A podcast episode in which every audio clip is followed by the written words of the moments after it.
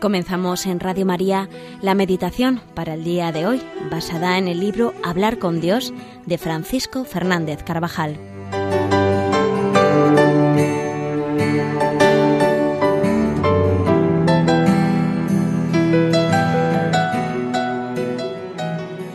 En este sábado vamos a meditar en torno a la higuera estéril.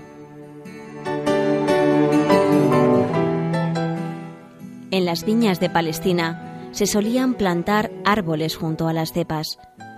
Y en un lugar así sitúa Jesús la parábola que leemos en el Evangelio de la misa de hoy. Un hombre tenía plantada una higuera en su viña y vino a buscar fruto en ella y no encontró. Esto ya había ocurrido anteriormente, situada en un lugar apropiado del terreno. Con buenos cuidados, la higuera año tras año no daba higos entonces mandó el dueño al hortelano que la cortara. ¿Para qué va a ocupar terreno en balde? La higuera simboliza a Israel, que no supo corresponder a los desvelos que Yahvé, dueño de la viña, manifestó una y otra vez sobre él, y representa también a todo aquel que permanece improductivo de cara a Dios. El Señor nos ha colocado en el mejor lugar, donde podemos dar más frutos según las propias condiciones y gracias recibidas, y hemos sido objeto de los mayores cuidados del más experto viñador desde el momento mismo de nuestra concepción. Nos dio un ángel custodio para que nos protegiera hasta el final de la vida. Recibimos quizá a los pocos días de nacer la gracia inmensa del bautismo, se nos dio el mismo como alimento en la Sagrada Comunión. Hemos tenido la oportunidad de recibir una formación cristiana. Incontables han sido las gracias y favores del Espíritu Santo. Sin embargo, es posible que el Señor encuentre a veces pocos frutos en nuestra vida y quizá en alguna ocasión frutos amargos. Es posible que alguna vez nuestra situación personal haya podido recordar la desconsolada parábola que relata el profeta Isaías. Voy a cantar a mi amado el canto de la viña de mis amores. Tenía mi amado una viña en un fértil recuesto. La acabó, la descantó y la plantó de vides selectas. Edificó en medio de ella una torre e hizo en ella un lagar, esperando que le diera uvas pero le dio agrazones, frutos agrios. ¿Por qué estos malos resultados cuando todo estaba dispuesto para que fueran buenos? San Ambrosio señala que las causas de la esterilidad son frecuentemente la soberbia y la dureza de corazón.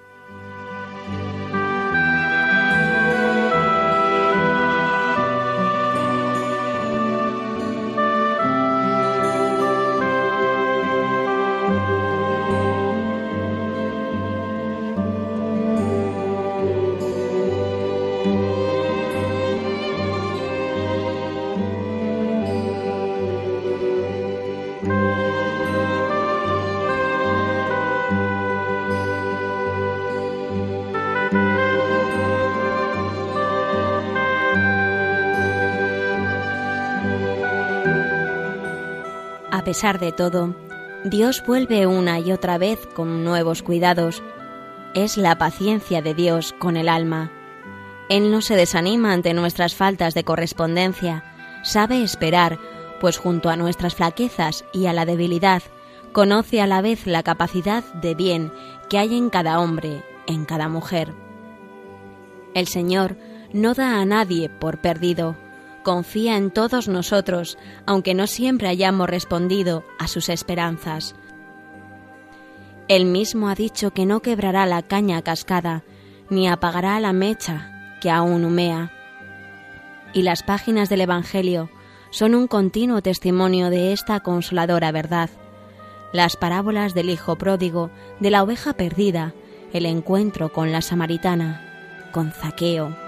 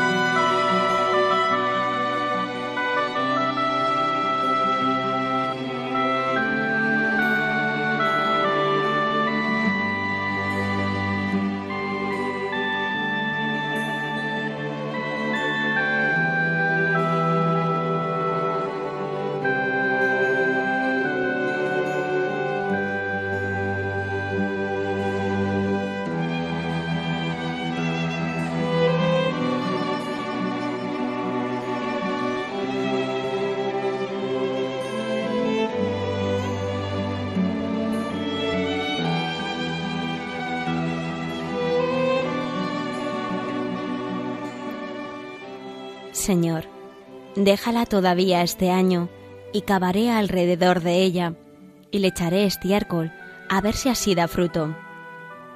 Es Jesús que intercede ante Dios Padre por nosotros, que somos una higuera plantada en la viña del Señor. Intercede el colono, intercede cuando ya el hacha está a punto de caer para cortar las raíces estériles.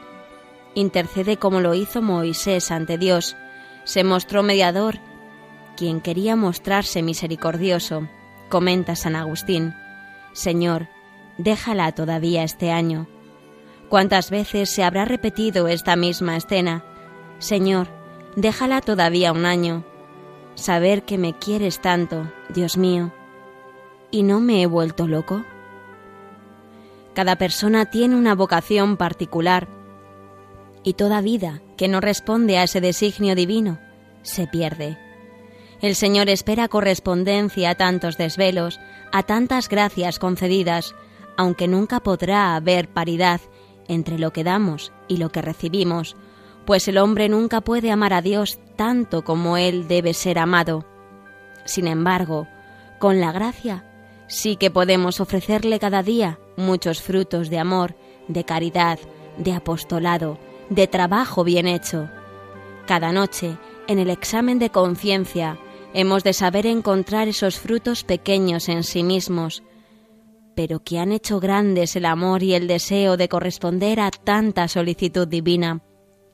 Y cuando salgamos de este mundo, tenemos que haber dejado impreso nuestro paso, dejando a la tierra un poco más bella y al mundo un poco mejor. Una familia con más paz, un trabajo que ha significado un progreso para la sociedad, unos amigos fortalecidos con nuestra amistad.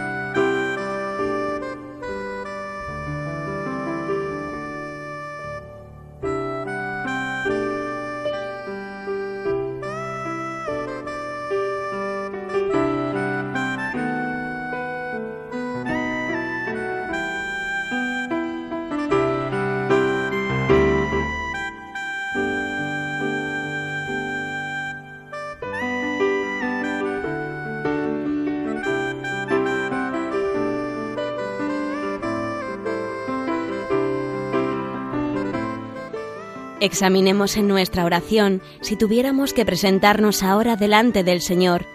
Nos encontraríamos alegres, con las manos llenas de frutos, para ofrecer a nuestro Padre Dios. Pensemos en el día de ayer, en la última semana, y veamos si estamos colmados de obras hechas por amor al Señor, o si por el contrario, una cierta dureza de corazón y el egoísmo de pensar excesivamente en nosotros mismos está impidiendo que demos al Señor todo lo que espera de cada uno. Bien sabemos que cuando no se da toda la gloria a Dios, se convierte la existencia en un vivir estéril. Todo lo que no se hace de cara a Dios perecerá. Aprovechemos hoy para hacer propósitos firmes.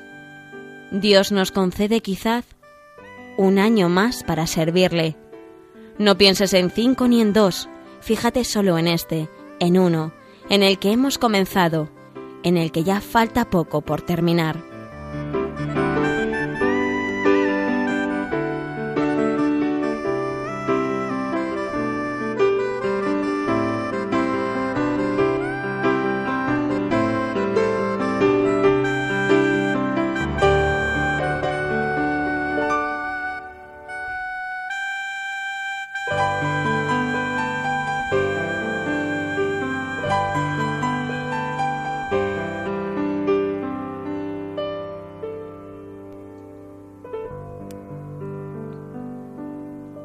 En esto será glorificado mi Padre, en que deis mucho fruto, y así seréis discípulos míos. Esto es lo que Dios quiere de todos, no apariencias de fruto, sino realidades que permanecen más allá de este mundo, gentes que hemos acercado al sacramento de la penitencia. Horas de trabajo terminadas con hondura profesional y rectitud de intención. Pequeñas mortificaciones en las comidas que manifiestan la presencia de Dios y el dominio del cuerpo por amor al Señor. Vencimiento en el estado de ánimo, orden en los libros, en la casa, en los instrumentos de trabajo, empeño para que no influya a nuestro alrededor el cansancio de un día intenso, pequeños servicios a quienes estaban necesitados de ayuda. No nos contentemos con las apariencias, examinémonos si nuestras obras resisten por el amor que hemos puesto en ellas y por la rectitud de intención, la penetrante mirada de Jesús. ¿Son mis obras en este momento el fruto que corresponde a las gracias que recibo? Podríamos preguntarnos cada uno en la intimidad de nuestra oración.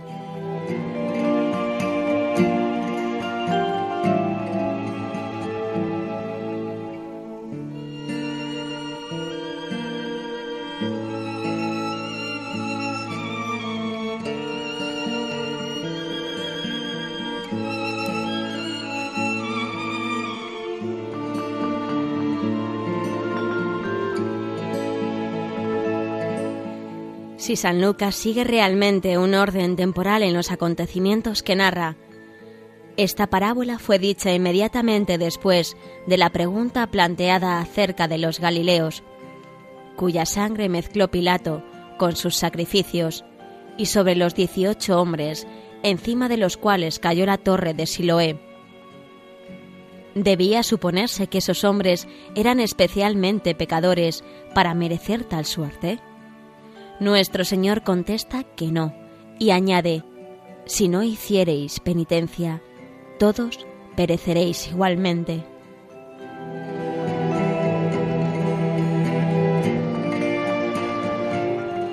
No es la muerte del cuerpo lo que importa, es la disposición del alma que la recibe, y el pecador, quedándosele tiempo para el arrepentimiento, no hace uso de esta oportunidad no sale mejor librado que si le hubieran lanzado repentinamente sobre la eternidad, como a aquellos.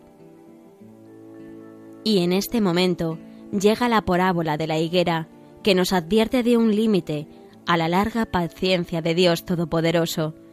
Pero parece, por lo que oímos del hortelano, que es posible una intervención para prolongar el plazo de la tolerancia divina. No cabe duda que esto es importante, ¿Pueden nuestras oraciones servir para ganar al pecador un plazo que le permita arrepentirse? Claro que pueden, y nosotros mismos podemos interceder junto al Señor para que se prolongue esa paciencia divina con aquellas personas que quizá, con una constancia de años, pretendemos que se acerquen a Jesús. Por tanto, no nos apresuremos a cortar sino dejemos crecer misericordiosamente, no sea que arranquemos la higuera, que aún puede dar mucho fruto. Tengamos también nosotros paciencia y procuremos poner más medios, humanos y sobrenaturales, en el trato con esas personas que parecen tardar en recorrer el camino que lleva hasta Jesús.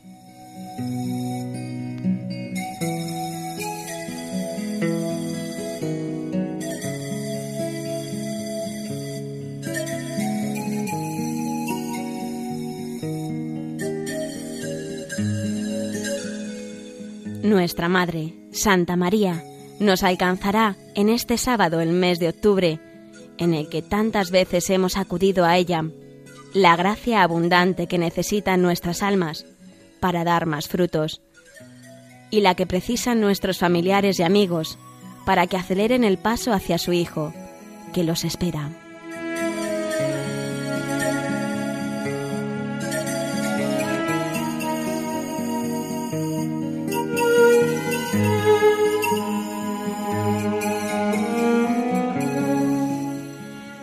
Finalizamos así la meditación para este día basada en el libro Hablar con Dios de Francisco Fernández Carvajal.